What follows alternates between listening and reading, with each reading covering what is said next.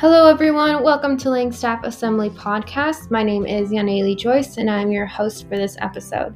Thank you for joining us today. We hope that this message encourages you and that it draws you near to God. So again, just a few simple thoughts that I'd like to share. Um, I was thinking this week about an encounter I had uh, a number of years ago. Uh, I had uh, taken on an extra detail. And uh, I arrived at a high school prom, and, um, you know, basically my job would be just to make sure the kids are behaving. And, and typically, I mean, it's no problem at all. I just walk around. And uh, I remember, you know, seeing the kids and they're having a great time. It's, it's kind of one of the last times that they'll be able to see each other in, in that type of a forum before they move out into the, uh, um, into the summer. But uh, I, I remember leaving the crowd, and I remember going to the outside grounds. And I began to do a little bit of a circuit of the of, of the banquet hall, and I came across a young lady that was sitting under a light standard.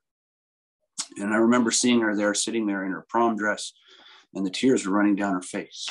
And she pointed inside to the prom, and she said to me, she said, "Everyone's having so much fun in there, and I just feel so empty." And and there she sat. She's just a teen, and but she was coming face to face with the reality that much of what this life has to offer in terms of lasting fulfillment is empty. I don't know if she went there with some hopes and realized, you know, there's got to be something more. I don't know, but she was coming face to face with something pretty deep, um, pretty profound uh, at a young age. And I began to think about that feeling uh, of emptiness and hopelessness that can come into our lives as well. And, and, and I want to be clear, because it might not have anything to do with what that girl was experiencing.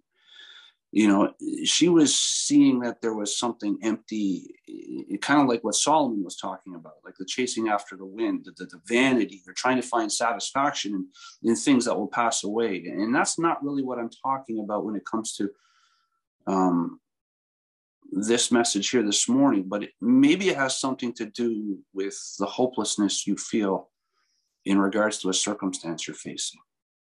The hopelessness you you you might be facing when you think about something that you've gone through, or something um, you are going through, or or maybe something that is going to be coming, and you think to yourself that, you know, this this is this is completely hopeless. This trial that I'm in, it's, it's, it's completely hopeless. I mean, I'm trying to see the light in all of this. I'm trying to see the Lord's hand in this, and I just don't, because what I'm going through is hard, and I don't see how anything good can come from this, because everywhere I look, it looks like it's dark, and, and, and there's just no light in this. And I came to John chapter nine. And it's been on my mind for, for a while, and I'd like to share it with you. So we can turn to John chapter nine, and uh, we'll start reading at verse one. John chapter nine and verse one, as he, that's the Lord Jesus, passed by, he saw a man blind from birth. And his disciples asked him, "Rabbi, who sinned, this man or his parents, that he was born blind?" Jesus answered, "It was not that this man sinned or his parents, but that the works of God might be displayed in him. We must work the works of him who sent me while it is day. Night is coming when no one can work. As long as I am in the world, I am the light of the world." And having said these things, he spit on the ground and made mud with the saliva. Then he anointed the man's eyes with the mud and said to him, "Go wash in the pool of Siloam," which means sent. So he went and washed and came back seeing. Now, as the chapter goes on, um, if you know the story, you'll know that uh, there were some people who didn't believe what had happened to this man, and they call him in and they question him, and ultimately they don't like what he has to say. They don't like what he has to say about the Lord, and so then they cast him out. "We're done with you." The Lord finds him again, and that's verse thirty-five. Jesus heard that they had cast him out, and having found him, he said, "Do you believe in the Son of Man?" He answered, "And who is he, sir, that I may believe in him?" Jesus said to him, "You have seen him, and it is he who is speaking to you." He said, "Lord, I believe." And he worshiped him. That's a single story. That's a single story, and yet it's another example of a theme that um, occurs again and again in the scriptures. And yet it's more than a theme, isn't it? It's the constant demonstration that the God of hope moves into our hopelessness. God of hope moves into our hopelessness, and he does things more than we could ever think possible. And, and we come, and we can come, and this man can come with damaged pieces that we're holding in our hands, and he takes them, and he can turn them into something beautiful, something that we never even thought was possible. You know, the scriptures talk about beauty for ashes. You have ashes. What the ashes? It is because something has burned down. And God says, I can take the ashes and I can turn it into something beautiful. That's the story of Joseph, isn't it? I mean, think of poor Joseph sitting there in the bottom of that pit wondering, what have my brothers just done? And then he goes down to Egypt. And just when he's climbing the ranks in Potiphar's house, he finds himself back in a jail cell. What on earth is going on? And yet we find him there, second in command of all of Egypt. And there he is, and he tells his brothers, what you meant for evil, God meant it for good. That's the story of Esther. She's raised up as queen. And in the face of what seems to be certain death for her people, when everything seems hopeless, God brings her to that moment and uses her in that moment. And there's hope in what seems to be a hopeless situation. That's the story of Ruth and Naomi. That's the story of the people of Israel in bondage in Egypt, and they're crying out for salvation. And, and it seems like it's been decade after decade after decade of hopelessness. And, and, and then in the middle of all of that, they're crying out, wondering, you know, is there any hope at all? God sends Moses, and he uses Moses to lead the people out of Egypt. Hope in seeming hopelessness. Look at the cross. He was crucified. And you know the song from, I think, believe it's Michael W. Smith, laid behind the stone, lived to die, rejected and alone. And then they place him in the tomb, and then they roll the stone over the, over the entrance to that tomb. And, and if you had asked people that day, is there any hope in this situation for his followers? They would say, no, we're gone. We're, we're hiding now. But on the third day, he rose again, the God of all hope. But that's the story of you and I too. That's the story of you and I too. Every believer who has trusted in the Lord Jesus Christ. I remember very well confronting in the back of Mimico Gospel Hall the reality that I was lost, that I needed a savior, that in myself there was complete hopelessness. And yet in Christ, there is hope, and he found me there, and he saved me there, and he has kept me to this day. And the Savior has found us as believers in the Lord Jesus Christ. He's revealed himself to us, and he has become our sure hope. And so, you know, if there's if there's a, I guess, a little takeaway that you can bring with you this week at the very beginning of this little message this morning, let it be this: that the Lord Jesus Christ is the one who brings hope to the hopeless. He is the one who brings rest to the weary. He is the one who brings um, love for hearts that are hurting. He is the one who brings grace, and he is the one who brings forgiveness. And, and the best part is this: he still says, come to me. He still says, come to me. So as you face this week, the Lord Jesus Christ still says, come to me, and I will give you rest. But as we come into John chapter nine, I'd like to get into this passage. It's a beautiful, beautiful story. We come into John chapter nine, and we find the Lord moving. And we read these words: as he passed by, he saw a man blind from birth. As he passed by, he saw a man blind from birth. Um, I don't know how they got this number. I, I really don't. It's a mind-boggling number, but it's estimated that the universe contains two hundred billion trillion stars. two hundred billion trillion stars. I'm, I'm always fascinated. Um, these are numbers I, I don't understand. I don't know how many zeros that is. It's probably a lot. the, the Hubble Deep Field provided some evidence that there appears to be one hundred twenty-five billion galaxies in the observable universe. How that's an observable universe, I don't know. But again, impressive numbers. And you know who made all that? He did. He did. The Creator, the Lord Jesus Christ, he made all that. We read, in the beginning was the Word, and the Word was with God, and the Word was God. The same was in the beginning with God. All things were made by him.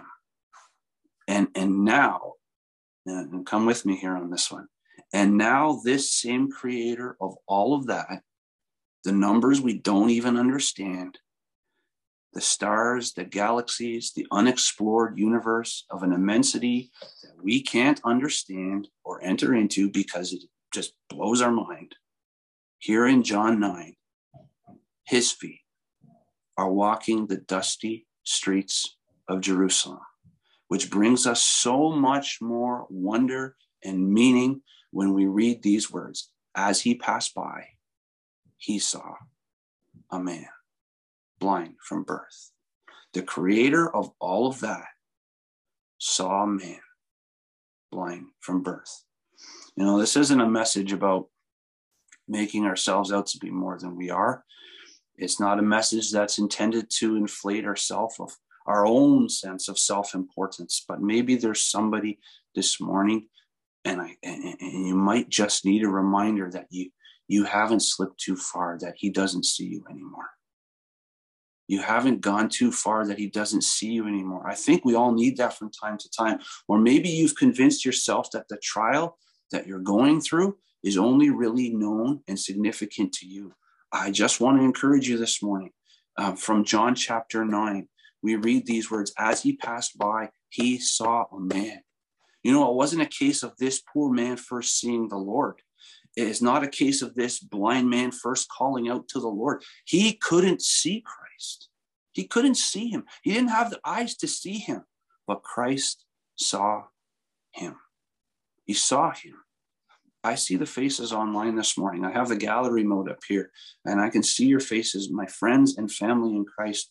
I just want to encourage you this morning that you're not lost in the shuffle. You haven't drifted too far that you're out of his sight. You are fiercely loved by the Lord Jesus Christ. The scriptures say he saw a man. And I'd like to encourage you this morning with this proof that the things we know of Christ, the things that have been revealed to us of Christ, the things we will come to know of Christ, it's all because he knew and saw us first. Isn't that amazing? The things we know of Christ, the things that have been revealed to us of Christ, it's because he has known and seen us first. Amazing. You know, I, I hadn't really planned on going here initially, but I thought also, practically speaking, when we look at John chapter nine, um, if we're to be the body of Christ, this is just a practical point to bring out. If we are to be the body of Christ and to be a light in this world, then the type of people that the Lord saw are the type of people we need to see also. The type of people that the Lord saw are the type of people we need to see also. Um, you think of that story of the Good Samaritan. We're not supposed to be like the priest and the Levite who passed by on the other side, who knew the person was there and they passed by on the other side. Um, that was them following their natural reactions, wasn't it? I don't want to go anywhere near that wounded man. Like, not even close. Um, this is a quote I found from John Piper. He said, "We're not natural people. We are followers of Jesus. We have the Spirit of Jesus in our hearts. We have seen, we have been seen and touched in all our brokenness by an attentive and merciful Savior. And so if you want to be one of the most remarkable kinds of human beings on the planet, the kind that follows the Lord Jesus, then see people with disabilities. See them and move towards them." That's what the Lord did. It says he saw a man blind from birth. And I was thinking about this man. This was a baby growing up who never saw his mother. This was a young man who never saw his father. This was likely a man who, because of the era, he was completely passed over for education, for employment, for marriage, um, likely other relationships, friends, opportunity, every single day. Why? Because he was blind. Verse eight actually tells us that he was a beggar, and the neighbors referred to him as the man who sat and begged. That's how he was known. Probably, you know, the guy at the end of the street, the, the, the beggar? Yeah, that, that's how they referred to him.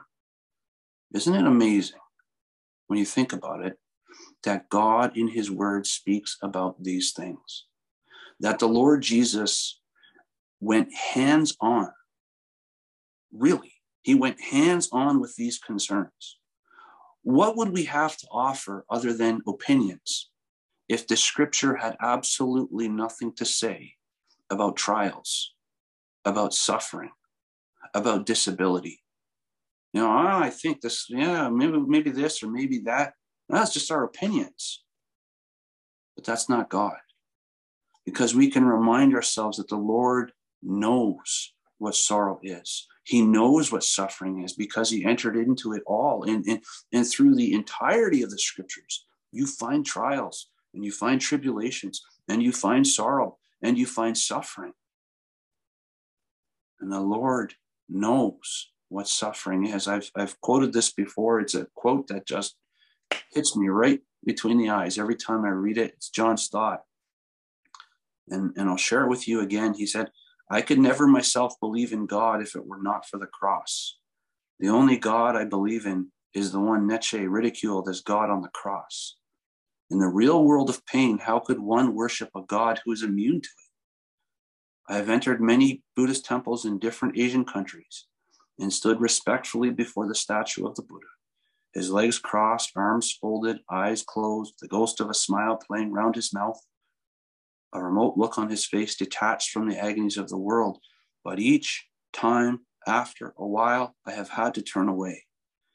And in imagination, I have turned instead to that lonely, twisted, tortured figure on the cross, nails through hands and feet, back lacerated, limbs wrenched, brow bleeding from thorn pricks, mouth dry and intolerably thirsty, plunged in God-forsaken darkness. That is the God for me. He laid aside his immunity to pain. He entered our world of flesh and blood, tears and death. He suffered for us. Our sufferings become more manageable in the light of his. There is still a question mark against human suffering, but over it, we boldly stamp another mark, the cross that symbolizes divine suffering. The cross of Christ is God's only self-justification in such a world as ours. The other gods were strong, but thou wast weak. They rode, but thou didst stumble to a throne. But to our wounds, only God's wounds can speak, and not a God has wounds, but thou alone. Just powerful. And we can thank God that the Bible is full of stories and accounts, and page after page after page of the reality, yes, of sorrow, yes, of suffering, yes, of troubles, and yet it's full of what the God of hope can do when he moves in and what he has done to shed his light on the suffering and the sadness. But when we come back to um, John chapter nine, we come back to this man, and, and there's a question from the disciples, isn't there? And it also reveals that in addition to what the neighbors thought about him, and, and in addition to, you know, the, his upbringing and, and the difficulties there, the question from the disciples reveals that there was a stigma attached to this man as well, that his blindness was linked to committed sin. And we know that because the disciples, they asked the Lord, they say, Rabbi, who sinned? Was it uh, this man? Or was it his parents? Uh, why was he born blind? Did he sin or did his parents sin? And the thinking went like this. This you know, all, all suffering comes from sin. So this man was born blind, meaning that someone sinned, either this man somehow or his parents. I mean, that's the only reason, right? That something like this could happen, they thought. So Lord, who is it? Who sinned? Him or his parents? And you know, the Lord is going to answer their question. He's not, he's not going to answer it in the way that they thought, but he was going to answer it. But let's just take a moment and take another look at this man. Because I think if you could somehow get inside this man's head, probably the question that he asked himself the most, and likely the question that he'd asked God the most, is why? Why? Why was I born like this?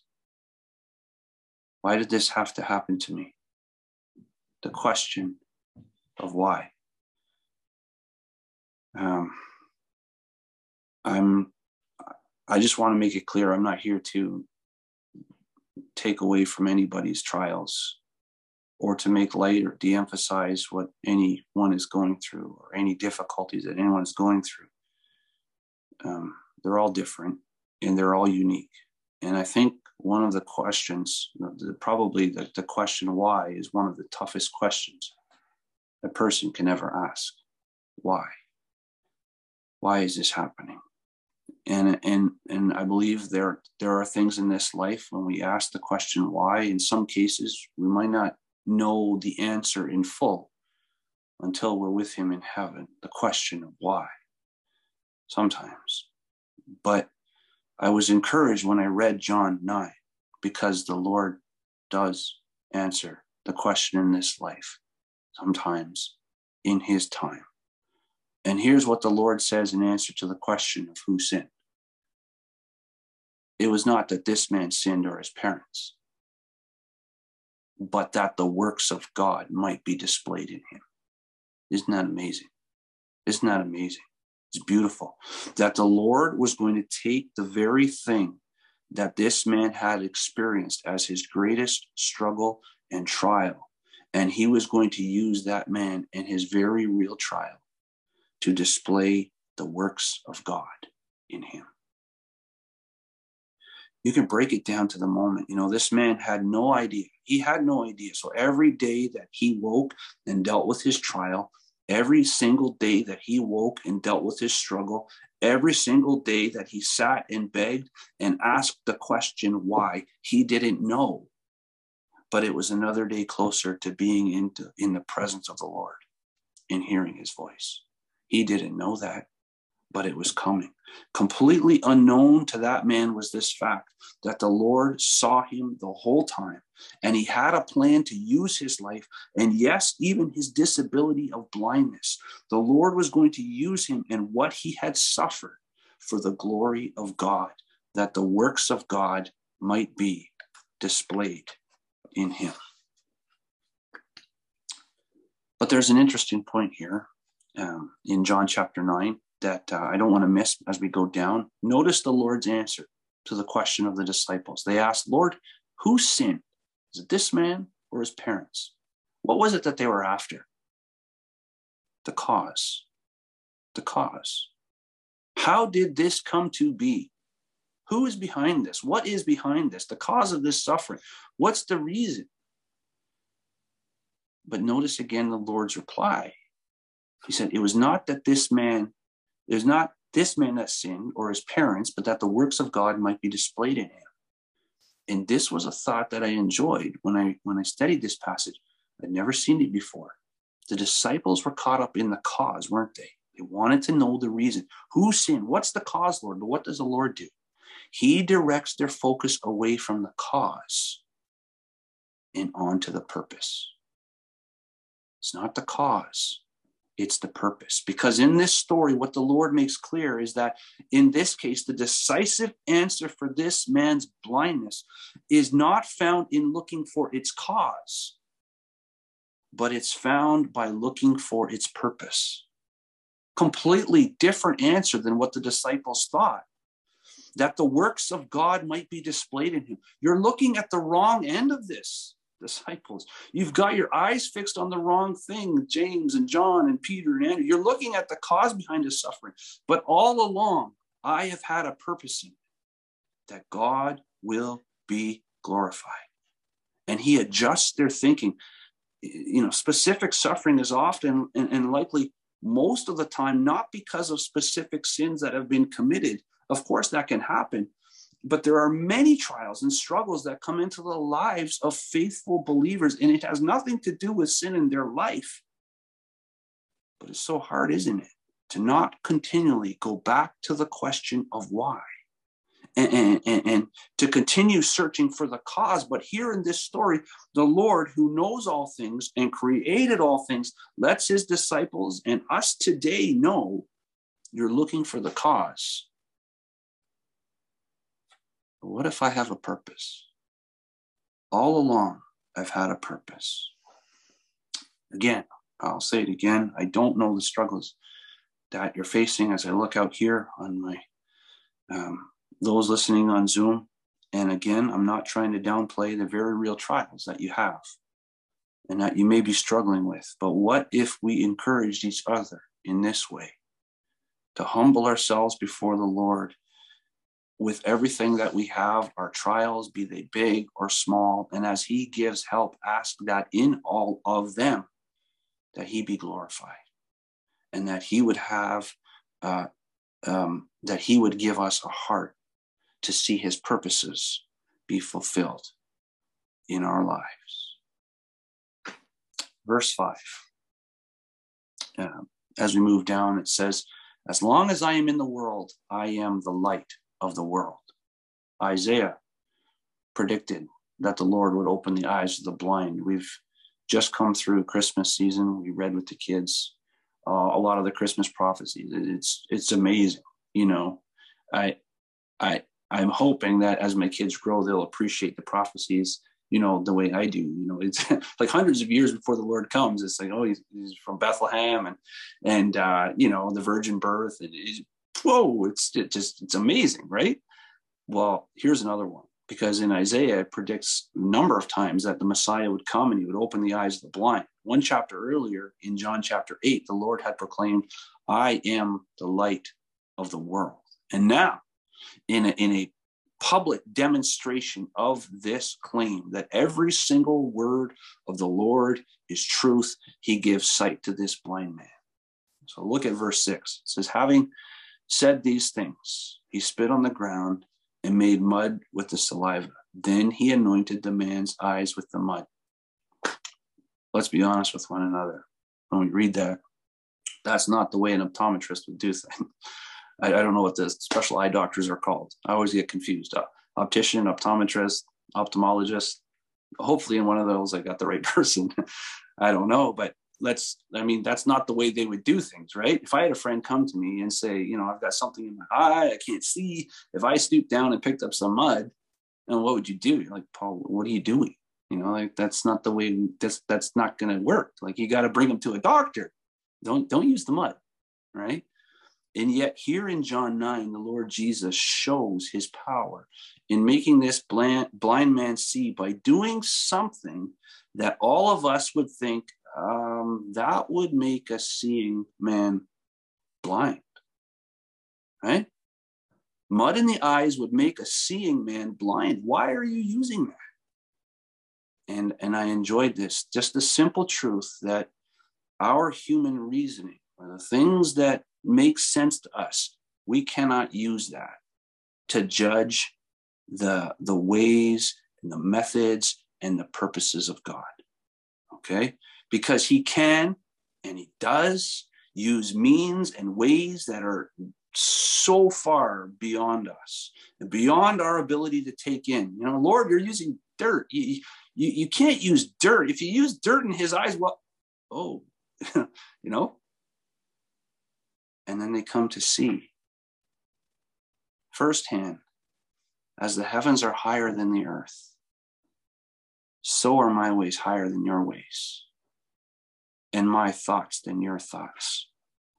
And I've often thought of my own feeble attempts to understand at times what God is doing in confronting the question of why. And I read this account in John nine, and I come face to face with the truth that God will not be found in the, uh, if you want to put it this way, the so-called box of my common sense. That's not where he is. That's not what he's confined to. Psalm one forty-five and three says, great is the Lord and greatly to be praised. His greatness is unsearchable. That means it's beyond our understanding how great it is. And the amazing thing is, his greatness is without end. And so the Creator kneels down to the ground, and using the dust of the earth, the exact same material he used to form the first man, Adam, he rises and anoints the man's eyes. And he says, go wash in the pool of Siloam. And the man goes, and he comes back seeing, and he's healed. The power of God displayed. Uh, you know, some have thought, and I, and I, and I really like the thought that the Lord was saying, what you had didn't work before, but now I'm going to give you these new eyes. And he takes the dust of the earth, and he, the, the Creator, as only he can, works a miracle right there for that man. And later in that chapter, the man is cast out. He's cast out. There's people who don't believe what he has to say. Um, quite frankly, I don't think they like the way he's talking to them either. Um, but the man is a straight shooter, you know, and he just says what happened to him. And they cast him out. And I was touched that we read in verse thirty-five that the Lord seeks him out again. And he finds him and asks, do you believe in the Son of Man? And that man, he has, he's got an open heart now. He sees what has happened in his own life, and he says, who is he that I may believe in him? You have seen him, and it is he who is speaking to you. Then listen to these words, Lord, I believe. And he worshiped him. You have seen him. Why? Because that man personally experienced the reality of Christ. He said, I am the light of the world.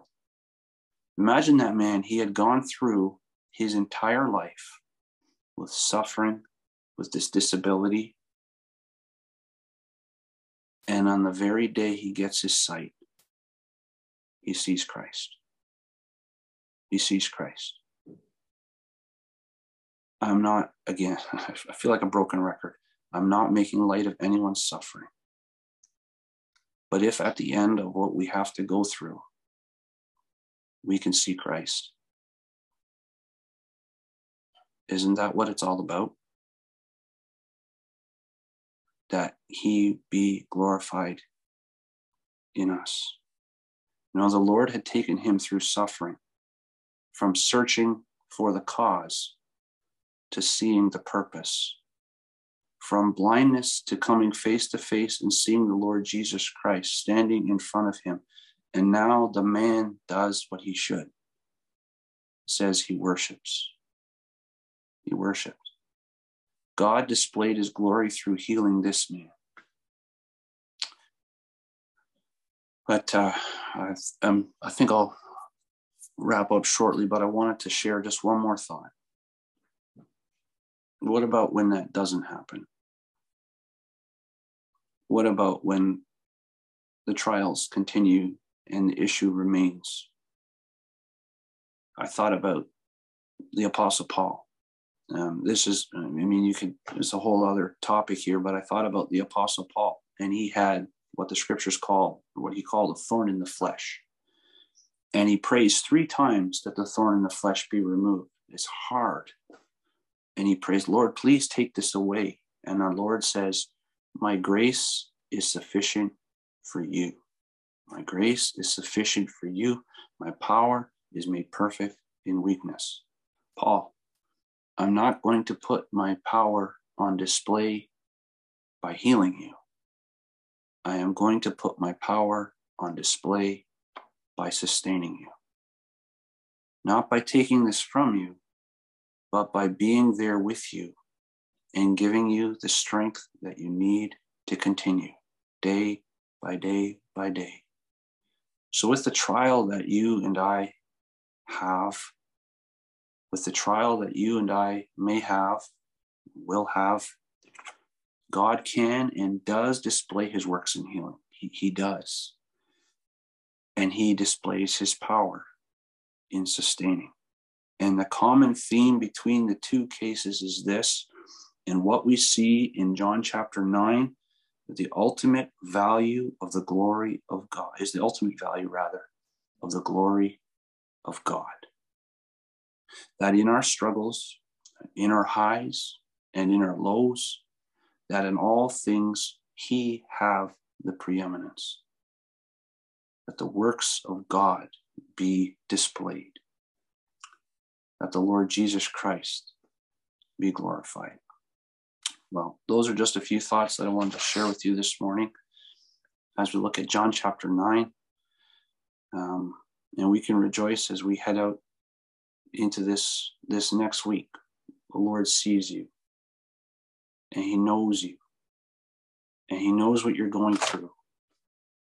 And um, the great creator, you know, when it says that the very hairs of your head are numbered, remind yourself this morning, it's true. He does. Hey, thank you so much for listening. What a privilege it was to share God's word with you today. We pray that you were fed, strengthened, and more equipped to run the race with perseverance. To listen to more podcasts like this, make sure to subscribe. For more content from Langstaff and to connect with us, go to langstaff assembly dot com. Have a blessed day, and we'll see you next time.